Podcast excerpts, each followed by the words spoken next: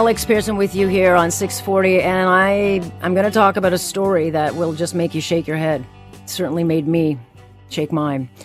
It is the story of 18 year old Milo Yekhmelian, who was killed May 17th, 2022. And he would die at the scene of this particular um, accident. And it would happen just as his parents arrived at the scene, because, of course, they were driving home from, you know, doing errands. And since then, as you know, happens, a 67 year old man was charged with careless driving causing death. And since then, Milo's parents have attended every court appearance determined to do what any parent would want to do, which is get justice. And yet on February 1st, at that court appearance, which was in person, they learned that the charge was being tossed out because of a technicality, because the officer forgot to sign one of the charges. One of the challenges here is that during the pandemic, officers would drop the paperwork off in a basket separately from the court and not in front of the justice. Normally it would happen in an in-court appearance that the police officer would read it out, the justice would check it off, and then the paperwork would be formalized. And yet because of COVID there was no in, you know, person appearances, there was no actual checking of I's and crossing of T's. No one noticed, not the justice, not the cop. And so this paperwork kept going back and forth. And then finally we get back into courts and, and the justice says, Oh, there's no signature.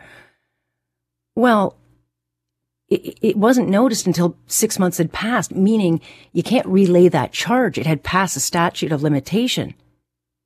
And for the parents of Milo to watch this man just walk away without any accountability, can you imagine how personal that is? Let me ask Alan Yekhmelian personally. He is Milo's father joining us now. Thank you so much, Alan. Hi, how are you? Well, I know that this is not easy for you. I know that um, this is going to be an incredibly emotional time for you and, and your family. Um, take me through uh, the importance for you in getting justice for your son Milo.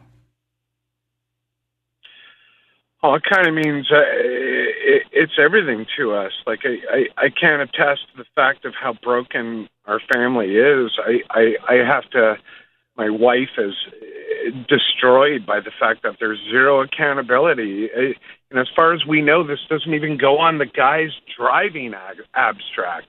There, there, it, there's, it's like it didn't exist. It, it's like Milo basically was driving down the road and just died on his own.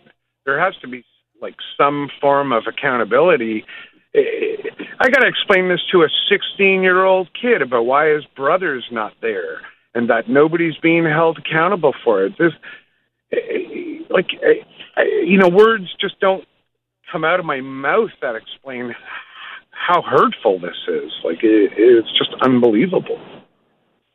It's so deeply personal. And, and, while this particular charge, even on a conviction, would not amount to much, because that's just, we don't seem to take this kind of stuff as seriously in this country as we should. You know, I think any kind of justice for someone, you know, in your position and your wife Diane's position, any kind of justice is, is so deeply personal to your grief, um, that when it doesn't happen, I mean, you know, it's hard to move past this. And, and you know what? I, I get that. They prep you for that. The entire, through this entire process, the police tell you, don't expect much. The Crown's office tells you, don't expect much. It, it, it's like this build up for, although this guy killed your kid, you can't expect very much for it. And already that, that, that sets you back like, well, what do you mean I can't expect much for it? So going there with the expectation of, not getting much uh, out of this, all of a sudden we go from not getting much to not getting anything. Not not even a 93.75 basic ticket. Yeah. Like I could literally get more fines and potential problems for throwing garbage on a street corner, which ultimately that's how it makes me feel. My son's life is not worth the signature. My son's life is garbage to everybody in the Crown's office. It's absurd. How does a signature have more value than anybody's life? Not just my son. There, and and here's the scary thing. I don't believe I'm the only person going through this. I don't believe my family's special or has any uh, I think there's thousands of us. I, I think there are other families going through this just as hard as we are, where a lack of signature or a minimum fine is set forth for something ridiculous and it really puts a finger on the fact that life isn't worth anything to any any of these people. Like let, let's let's think about this for a second and I'm no lawyer or anything like that, but let's just think about this. For stunt driving in Ontario, if I'm not mistaken, you automatically lose your license, your car gets impounded, and you automatically have to appear in court. You lose your license for a minimum of whatever, seven to 30 days. You lose your car for a minimum of 24 hours to 30 days. Everything gets impounded. Yet, you can kill somebody and literally drive home from the accident. You don't lose your license. Nothing happens to you. How, how, how is that possible? Isn't the reason why all these laws are so strict about stunt driving or dangerous driving because they want to stop an accident like this from happening? Yet mm-hmm. here we are, Milo's gone, taken from us. And let's be 100% clear. My son was cleared of any and all wrongdoing. Zero. He had zero uh, cause to cause this accident. He didn't do anything wrong. He wasn't doing anything wrong at all in the eyes of the law. This is 100% somebody else's fault. Yet, here we are. This guy's probably purchased another car. He's still driving till this day. He's never lost his license. He didn't appear in court for one second. Yeah. Not one second. The entire mm. court case was four dates, four court dates that lasted less than five minutes, probably per date. So mm my son's life not only didn't e- equate to the value of a signature, but doesn't uh, uh, equate to any actual court time. What, Alan, let me ask you this because uh, the scales of justice have tipped, uh, you know, so far out of balance at this point. But the man's name who was charged is Tomislav Oroki. Did he show any remorse? Has he ever reached out? Have there been any conversations? Because he's not going to get charged again, but ha- has there been any admission or, or, or remorse?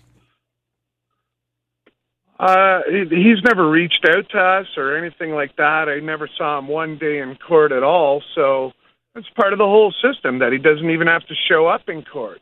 He doesn't have to hear a victim impact statement. He doesn't have to do any, anything. He literally, while my wife and I were breaking down, losing our minds about this whole thing and how it's been dismissed or withdrawn from court, he was probably toasting champagne that he got off because the Crown's office or the OPP or whoever is responsible for that signature didn't do their job. Did the officer, has anyone reached out to you? I've I've uh, tried to contact them myself to try and get some answers on this, and uh, that won't unfold until uh, I think it's March 24th. Yeah. That uh, I have an appointment booked with uh, the OPP in the Crown's office to see if I can get any of this changed. I, I you know they don't they don't tell you a whole bunch of information, and I can get that to a degree. You know, but uh, it, it just feels like we're, we're, we're spinning. Like this is like reliving it uh, all, all again to see my son's picture splashed up on the front of the Toronto Sun today. Like it, it hurts. No question. No question. No question. I want to talk about your son, Mylon, Milo. I want to know who he was and how you want him to be remembered. But he also, he was a major basketball fan, but he also was a difference maker. And I know he had this charity Hoops for Hunger that he had started. Tell me about him and what you want the listeners to, to remember and understand about this young man. Oh, man, this was the tough part. Um, Milo was wise beyond his age. Uh, uh, Milo wasn't a basketball fan. He was a Division One basketball player, not not just a fan. He played in the top teams in Canada. Um, he definitely uh, he had the he, the weekend he died, the Tuesday he died. That weekend he was actually traveling to the United States to be seen in front of American coaches. Uh, mm. he was he was probably going that September to the United States to play Division One or Division Two basketball. Uh, he played a very high level. He was uh, well, I was the type of kid. No matter what he did, he put a hundred percent in. They told him uh, in grade school that he'd probably never get a chance to go to university because he wasn't start enough, smart enough, and he he would tell Diane and I that he's going, that there's no exception, and he would work his butt off to get his grades up and try and uh, asked us to put us into tutoring. You know, no kid ever volunteers to go to tu- tutoring, yet Milo was that kid. He, he he was really wise beyond his years. You know, over the course of years in playing basketball, we had we had met some uh, families or kids that were having their own struggles in life, whether it be financially or, or good stable homes and and Milo was always paying attention to that and on on a, a couple occasions he would ask me questions about what he could do to make things different. At one time he even tried to convince me to adopt another child. Uh, that family was going through some severe struggles. And oh, he he, uh, his child was kind of with us quite a bit going to basketball tournaments. And and he kept saying you know dad you can change this kid's life. You know you you can do this. And he was trying to pitch it to me like a salesman you know? And i'm like milo this is not an easy thing to do. Like just a you can't just randomly take someone's child and and he said i know you'll do it you're you, you you'll figure it out and believe it or not he convinced me we we pursued it and uh, you know, was, Diane and I pursued the the opportunity of trying to adopt a child that I thought we could help, and and uh, it didn't pan out. But the minute that didn't pan out and that door closed, Milo was that kid. He he said, "There's other ways we could make change," and I, I'm like, "Okay, well, have at it. What what are you thinking?" And and he started telling me about school programs that kids are on food programs and not all kids have the basic necessities when it comes to you know like something as simple as wintertime. Kids not having proper winter jackets and boots and that kind of stuff. And he was telling me about this that he had heard from his principal at his local grade school or other people he had talked to. And he thought uh, I'm going to do something. And uh, he had this great mentor. The guy's name is Clinton from Educated Baller, very high level basketball coach and just a great person overall. And him and Clinton came up with this idea to start this thing we called Hoops for Hunger Canada, and it it really was nothing but these two guys. They Milo and Clinton. They would give up all their time and. Uh, they would offer free division one basketball training to anybody and anybody they could and, and they didn't want money for it and you know, guys like Clinton could charge almost 200 bucks an hour for this service, and Milo convinced him to let's do it all for free. Let's do it for food donations. Let's do it for money so we could buy winter jackets and food and clothes. And I think over the course of four or five years, these two young guys, and, and Clinton, a driving force, and Milo, a driving force, they they had probably raised thirty, forty thousand dollars worth of groceries and jackets and then they would target schools that had kids on food programs, and they would show up at the school. And this is the crazy part. They would show up at the school and play basketball with the students and the teachers. And the entire time they had rehearsed and wrote messages to subliminally kind of try to teach these kids that they could have positive change for the future. This was a 15 and 16, 17 year old child because he did it for a few years they were trying to make change within their own yeah. group, within their own community. They would get basketball kids from teams that Milo played against or guys who would train with Milo and have them show up. And these young guys had never done anything like that. They they show up at this gym and they would get told why we're doing this. Okay, we're we're raising money so we can help these kids that need winter jackets and the impact was huge. I actually yesterday had a call from a principal at a school in Mississauga reaching out to me, really not knowing what's going on at all in my life because it's kind of upside down right now. Reach out to me and say, Are you guys still doing this? I have a family that needs help right now. Like, that's what kind of reach Milo had. Yeah. And and, and it, although we never officially registered a, a charity called Hoops for Hunger Canada, the impact of it was huge. This Christmas alone, without Milo, because Diane and I wanted to continue it on, so many people from our community were saying, you know, you got to keep doing this. This Christmas alone, we helped over a hundred and fourteen and families. Don't quote me on that. It could have been like a 124. But we helped another 100 families with probably three, four kids each. That's 400 people. Like, I had so much food in my house and in a local church, winter jackets and pants and boots. You wouldn't believe the outpouring that we got yeah. from friends and family that wanted to keep this going it's shocking that that many people care. And if if that many people care about something like hoops for hunger and making a difference, there's got to be people that care about the fact that nobody was charged for this. Yeah, look, Alan, I'm, I'm gonna I'm gonna run up to a hard break and it'll just get cut off. But I, I, I, do, I mean, look, your child's got a legacy, no question, and this right, this wrong needs to be righted. So I want to thank you for talking to us, and um, I, I will contact the premier, whomever, and see if this can be. Uh, but can we talk again? Yeah, I'd be happy to talk. And the more word I can get out, maybe I can help somebody else's family from going through this. Unfortunately, I think the damage might be done at this point, but uh, hopefully we can help somebody else in the future.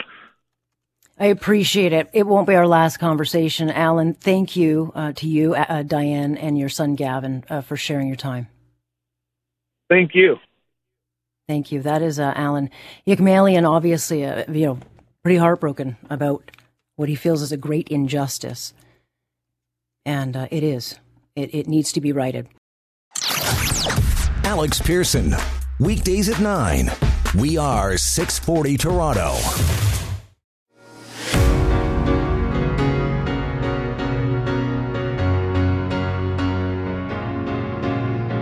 Welcome back to Alex Pearson. Toronto's news. Today's talk, 640 Toronto. On February 24th, 2022, Russian forces marched into Ukraine towards Kharkiv as part of their northeastern offensive. Three days later, they had pushed inside the city, but it was in vain. The Russian troops were quickly repelled by the Ukrainian defenders and pushed back to the outskirts of the city. There you go. That is uh, just a little bit of the sound from a new documentary called The Kharkiv Files. And uh, unless you are Ukrainian, a lot of us, most of us didn't see the one year anniversary of this war because most of us assumed that uh, Ukraine would be done within weeks. And yet here we are. And despite suffering massive, massive losses of infrastructure and human loss, uh, here we are celebrating, or not celebrating, marking this anniversary. And so this documentary called The Kharkiv Files will be premiering tonight at the National Club. And this is a story told by a young journalist who I was speaking with in those very early days of the war and who was in Kharkiv. This is the biggest, uh, second biggest city in Ukraine. It's about 40 clicks from Russia and where he and other journalists were sheltering underground as the city became one of the first prime targets to be hit by this relentless bombing campaign uh, that they did manage to escape. But the city is still Russian occupied, but there are still Russian, uh, Ukrainian soldiers battling for control of this, uh, you know, key strategic area. Finn DePontier is his name. He's a freelance journalist and documentary filmmaker. He is on the title of the Kharkiv Files, the battleground, for Ukraine's second largest city. Good to uh, talk to you, uh, Finn. Nice to have you back. Yeah, thanks so much, Alex. It's uh, been just over a year now since we were talking when I was in Ukraine, and um, wow, it's it's it's been the craziest year of my and many other people's lives, obviously. Yeah, I mean, when we were talking, you were in like a basement or underground with a whole kind of bunch of journalists, and you know, wasn't we weren't really sure what was going on. This was like in the first week in two weeks, and and and then all of a sudden we started to see the gas depots and bombing campaigns right across Kharkiv, and I guess you suddenly realized, oh my God, I got to get out of here because it was relentless. It's like they didn't take Kiev; they just went straight to Kharkiv. Do you remember what those uh, those heady days were like? Yeah, well, it's called the fog of war for a good reason because there's a lot of panic and there's a lot of disinformation spreading around. Um, so yeah, I was in this hotel with with dozens of other journalists, um, but despite despite being with so many people who should know what's going on, nobody really knew what was going on, of course. And a rumor had spread that the city was surrounded, and so we didn't think that we could leave. Um, uh, so there were battles going on throughout most of the circumference of the city, but it wasn't actually surrounded. It was just you know reports were spread and um, and and and it's just really hard to know what's going on in an active war, especially in the first few weeks of the war when the front line was was very dynamic. Um, you know, for the last seven or eight months, we've known more or less what's going on in Ukraine. There's the front lines have stabilized, but certainly in the first month, it was it was difficult to get um, accurate information. So anyway, uh, yeah, we stayed in Kharkiv for about a week, I think, um, and then I fled to Dnipro in central Ukraine.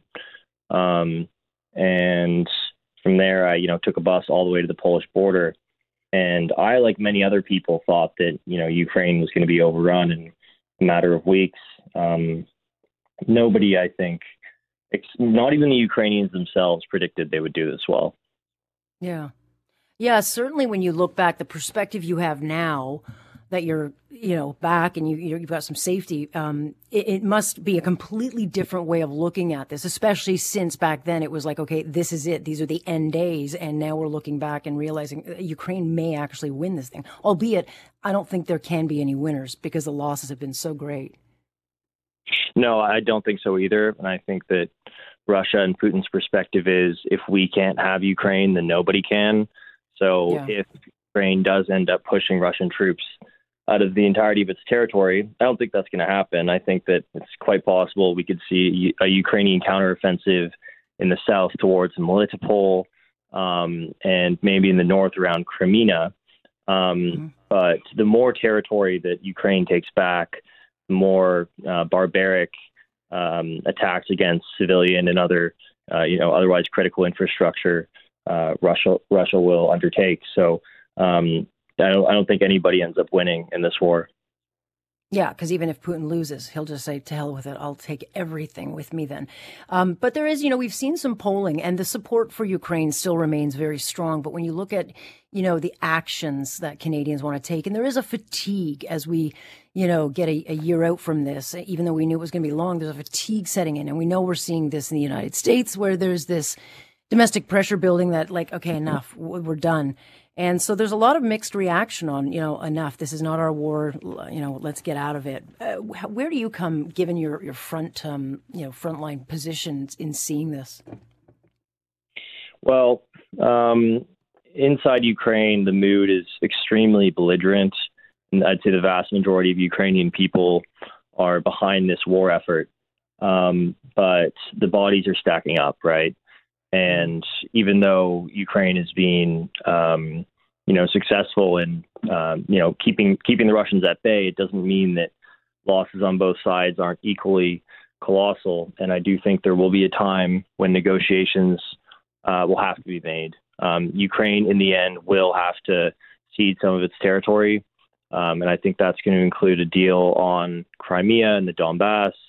Um, there might be some uh, alternative mechanism of statehood or um, you know some uh, some way to uh, some way to, to make Crimea or the Donbass uh, you know in, independent territories away from Russia. I'm not sure. They'll they'll figure something out, but um, at, the end of the day, if, if we're going to want to end this war, uh, Ukraine will uh, will be forced to cede something, um, and you know the longer this goes on, um, the more that even the most uh, the most hardline Ukrainian supporters will come to that conclusion.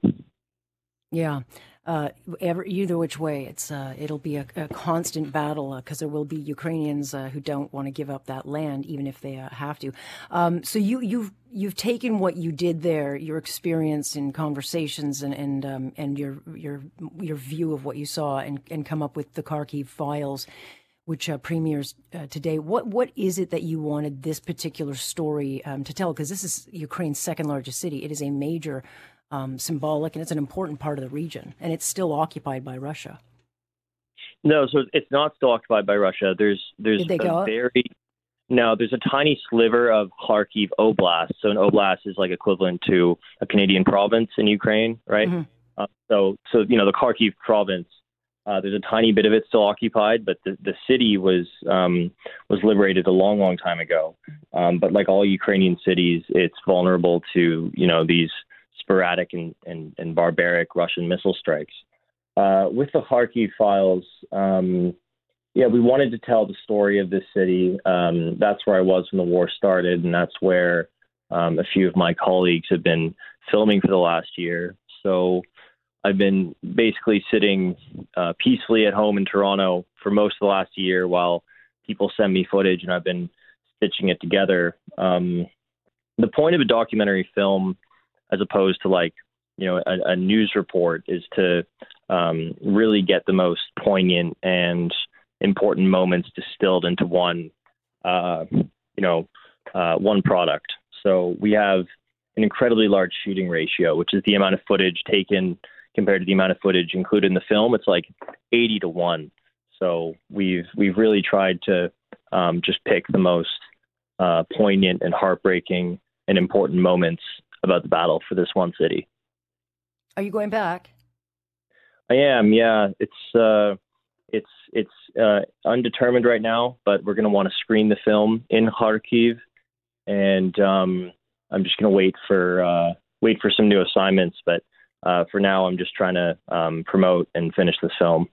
Um, but uh, I've been wanting to get back to Ukraine for a long time, so yeah, soon enough. Yeah, uh, interesting. All right, well, we'll certainly keep in touch, and um, congratulations. I appreciate the time, Finn. Yeah, yeah, my pleasure, Alex. Anytime.